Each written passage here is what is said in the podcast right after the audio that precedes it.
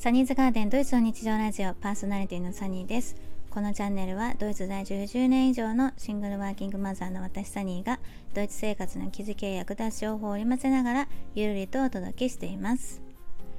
はい。皆さんこんにちは。7月の、えー、今日は16日。日曜日第3日曜日ですね。皆様いかがお過ごしでしょうか？今週のドイツはですねなんかずっと暑くって昨日とか37度ぐらいまで行ったところがあったっていうのを確かニュースで見たんですけれども本当に昨日おとといめちゃくちゃ暑かったですね。今日は今日曜日なんですけれども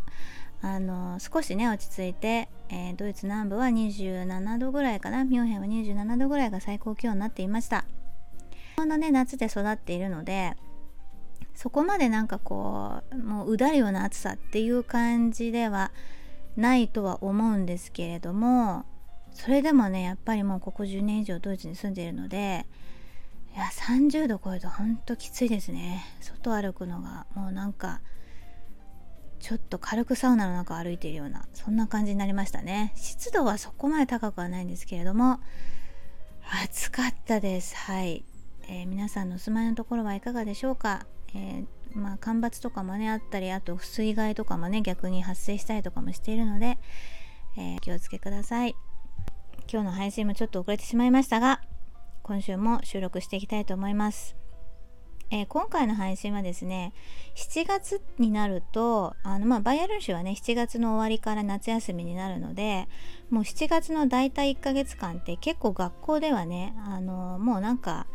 ほぼ授業がないみたいな感じになるんですよね。あのまあ、全部のとこがそうかちょっとわからないんですけれども、まあ、大体今までのあの経験だと7月はほぼ学校もあの授業がなんかほとんどないような感じであとこんなに暑いとヒッツフライって言って25度以上とかになるともう学校がねあの暑すぎてね授業にならないからあの帰宅してくださいなんてねいうことがよくありました。なんかあの小さいお子さんがいらっしゃる方はねでお仕事されてる方はお子さんがホートって言ってあの学童保育にねあの行かれてる方もいらっしゃると思うんですけれどもホートは多分ヒッツフライの時はあるのかなちょっとわかんないんですけれどもあのホートはホートでまたあのまあこの前雷雨とかもあったんでねストームが嵐とかもあってで嵐で倒れた木が危ないからといってそのその日の朝もう本当に行く直前とかにこう今日はホートがありませんっていう連絡があったりとかっていうのがねまあまああるんですよねドイツは。うん、なんかお仕事されてる方なんかねそれであの誰に見てもらうっていうのでね結構あの人探しに困ったりする方もいますよね。うん、なんかママ友たちとのねあの友達とのこう助け合いみたいなのが必要になると思うんですけれどもはいそんな感じでなんか多分今月は結構その嵐があったりこの暑さだったりって言ってね割と振り回された方も多いんじゃないかななんて思いますはいでえっ、ー、と過去を振り返るとね11回目の配信だったんですけれども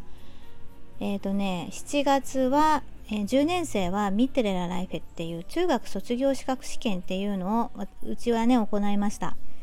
でこれギムナジウムに行ってる方たちはあのミテラライフェのテストはないんですけれどもあの娘が通っていたねモンテッソリスクールはあの公立の学校ではないので若干ねその授業のスペースだったりとか内容が違くなるんですよ。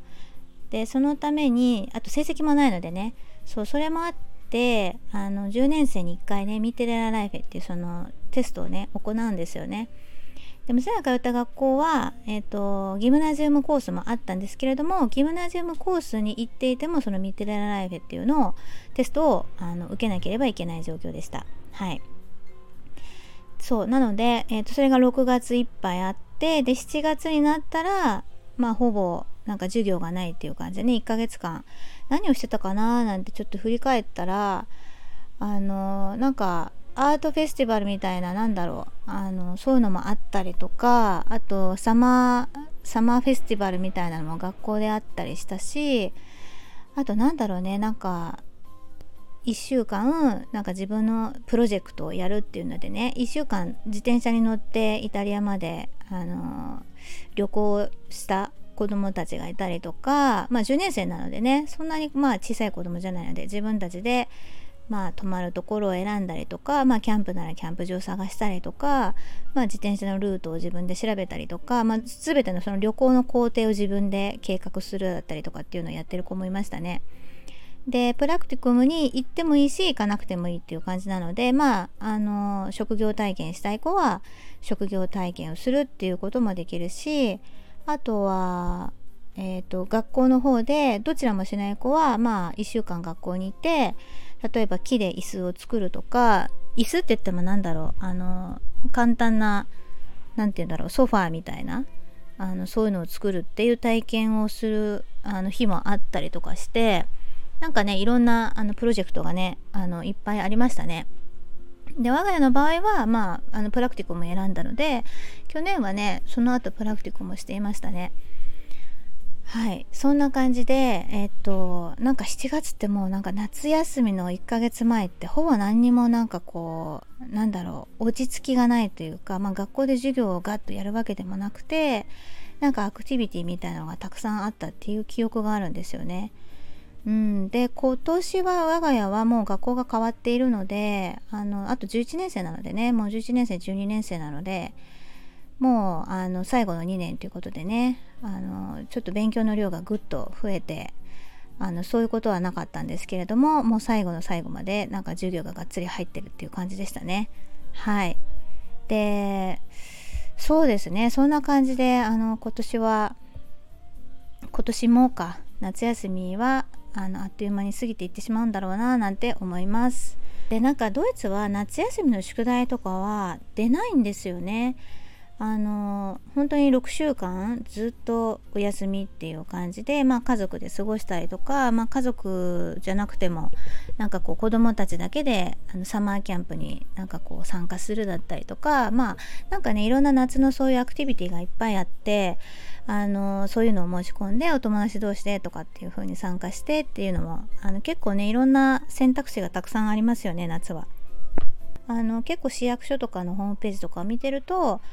あのドイツで参加できる、まあ、近所のその自分たちの住んでいる地域で参加できるサマーキャンプだったりとかサマープログラムっていうのが結構充実しているんですよね子供向けのやつで。